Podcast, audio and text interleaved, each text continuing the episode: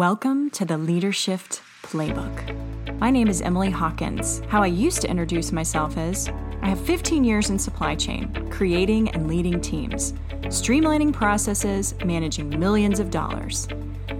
Except that's not what I do anymore. I'm a career and life coach. And I want to take you on the journey of how to lead yourself, how to take your career to the next level, whatever that may be. I'm going to give you tangible advice on exactly how to do what you want to do lead and love your life. Hello there. Well, this week I did a blog post about the total package what it looks like, how to embrace, how you can embrace your total package. And I left you hanging a little bit. And the reason is is because I believe there's one more piece to this puzzle. And it's a really big one that I just didn't even feel like I could write about. I needed to riff it out and really talk through it with you because it's it's like a spider. It's got like eight legs. It doesn't have eight legs, it has about four. But still, it has a little more to it than just what it looks like. And that is, by the way, the total package, meaning you know those people that have it all together, right? And in every meeting, they exude confidence and clarity and ideas and all these things. They're great dressers. Just, they have it all together, right?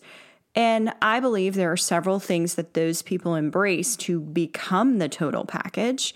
And in the blog post, which I will put in the show notes so you can read it, I don't want to go into it here, but I tell you about several things that these people do so that you can do it too and you can be the total package. But I left out what I believe is the most important. And the reason I believe it's the most important is because it's all about sustainably being able to be the total package. Because you can be the total package for a week, but if you are not embracing this last one, it's going to be impossible to keep that up for long. And the final one is the total package people know how to protect their energy levels. And I want to talk about this, like I said, in depth because I believe there are four or five different things that you need to be thinking about when it comes to protecting your energy level. So the first one is people that are the total package know when to delegate. They know when something is not their wheelhouse and they seek people out that fill that gap. And it's really important because if you are doing something that's not your wheelhouse, it's going to drain your energy level and it's not going to give you the energy to do the things that you absolutely love. So that is key. Delegation is key. And let me just tell you, women in general, y'all suck at this. You are the worst delegators I have ever seen on the planet. And I can say that. I should be actually putting this podcast, I should be recording it in front of a mirror, right? And giving myself some tough love here. The reason I say this is how often do you find yourself saying, I'll do it myself? And I'm not saying you can't, because I know you can. But why not lift up the people around you and share with them not that you need help, but how they are better at something than you are. That empowers the people around you. Uh, I'll give you a very small example of this. My daughter loves, she's almost eight, and she loves turkey roll ups. She thinks they're like the greatest thing, and that's what she wants in her lunch. But if you make a turkey roll up, you know that you need to make it the day of or the night before you can't make it a week in advance. And by the way, I pack my kids' lunches on Sunday, and there are certain things I can throw in there, right? I can cut up vegetables and they last all week in the containers. But that turkey roll up, that needs to be made either the night before or the day of. And she is now in charge of making the turkey roll up. So I took it off my plate.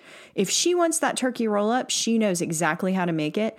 And watching her make it, and it's never beautiful, there's mustard everywhere she's so happy. She's so proud of herself. And it's off my plate. So that's a tiny example. But maybe you are in the process of hiring new people and you're over a marketing department or you're over a supply chain or you're over, you know, sales. and you're like, let me just send this email out myself. Let me just do the due diligence myself. Why? I know you know how to do it, but empowering the people around you, it's going to save your energy.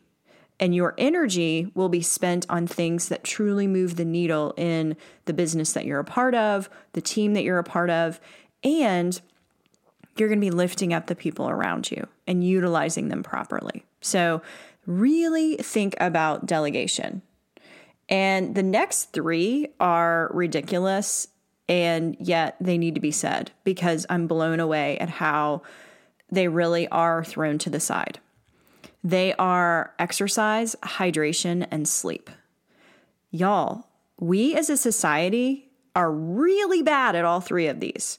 And I will tell you that I can tell a marked difference in my energy level if I have worked out that day.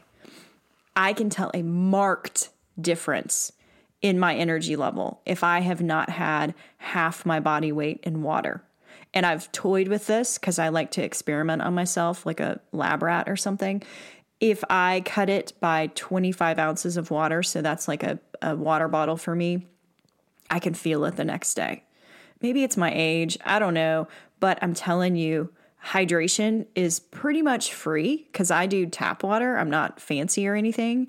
And exercise can also be free. I actually work out in my basement at least six days a week, and it really does make a difference in my energy level, which sounds counterintuitive. So I'm expending energy so I get more energy. What? That's the weirdest thing I've ever heard. But it's true.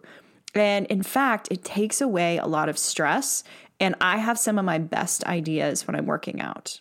So I really do believe it's a level of centering yourself for the day, or maybe it's the way you power down. I know a lot of people that work out in the evenings after work. Um, but the final one is sleep. And there's this great commercial that I absolutely love. And I think it's for like Purple Mattress, which this is not an ad. I do not even own one. But their commercial makes me laugh every single time I see it because it's so funny. It's these two people, and it looks like an ad for some sort of drug, right? We've seen all the drug ads for, you know, all these various things heart medicine, blood pressure, whatever. Well, these people are sitting in these chairs and they look so relaxed and they're like, my doctor prescribed sleep and it has changed my life. And it is so funny. And then, of course, it goes into selling the mattress and all of that. But it's true. I mean, honestly, are you getting eight hours a night? Now, if you have a new baby, I know the answer to that, which is hell no. But if you are not a new mom or dad, why are you not getting eight hours of sleep? What is holding you back from that? Is it Netflix? Is it that after you put your kids to bed, you work some more? There needs to be some shifts there because that level of sleep, eight hours, and I know there are people, it's a small percentage of people in this world that can actually live on more less sleep than that. I'm telling you, eight hours is magic. That eight hours of sleep holds your appetite level because if you sleep less, you're going to want to eat more. It holds your energy level and it holds your mood. If you find yourself in a depressed state, it's probably because you need sleep. Think about your kids and them when they have tantrums. What do you say? You need a nap. Well, my friend, it's true of you as well. You need a nap. So, what I would say is power down earlier. Easier said than done, but I'm telling you, you will actually get more done in the day and not need to stay up late if you sleep because your brain is more powered up. And I can tell you right now, when I've burned the candle at both ends at various times in my life, I cry. I get depressed. It is not a healthy place for me to be. So I know that I cannot sacrifice sleep. And when I'm looking at objectives, especially for my business as an entrepreneur, after year one, where woo, I burned the candle at every end, I learned there is no reason for me to sacrifice sleep because I don't provide you great content and I'm not able to meet with my one on one clients fully focused if I don't have that sleep. And I want to talk about the final thing. So there's actually five. I lied at the beginning of this. There were four, but there's actually five. Uh, I can change my mind, right? That's the power of having the microphone is I can change my mind. Uh, anyway, the fifth one is learning when to say no. And I will tell you, this year for me in particular is the year of no. I have some goals for what I want to put out for you guys, content wise, some freebies I'm putting together, some training I'm putting together for you. And I know that that means I'm going to be saying a no to a lot of things. So if you ask me to go to dinner or if you ask me to, you know, meet with you socially, this is not that year. It's not going to happen. And if you're a really good friend, then you'll know that's why. I'm, I'm very clear with people about it that if it does not involve my family, I'm not I'm not doing it this year because I have goals to actually provide for that family and provide to you guys. I have some crazy goals and one of them is I haven't said it out loud before, so let's just bring it out here that I want a thousand people this year to land their dream job. That's right. I want a thousand of you guys to leave where you are now and find that fulfilling role that involves lucrative benefits, but truly embraces your talents. A thousand of you. That is my goal. And I will update you as the year progresses. I'm nowhere near that yet, but I've got some people on there. I'm, I'm not going to update yet. I'll probably do it every quarter. But if I'm going to help a thousand people land their dream jobs, I've got to be laser focused this year. And I've got to move you to action. Now, the only person that can move you to action is you. But I hope that in hearing this, in hearing how to conserve your energy, that one of those things that comes to mind to you is saying no to where you are now and moving forward with something better. And I have those steps that I would love to share with you in my Market Me course. We start on February 16th, but go ahead and sign up. I'm going to put it in the show notes. Get your butt over there if you are not happy in your job, because this is the best way to conserve your energy level and use it for a greater good. I can't wait to see you there.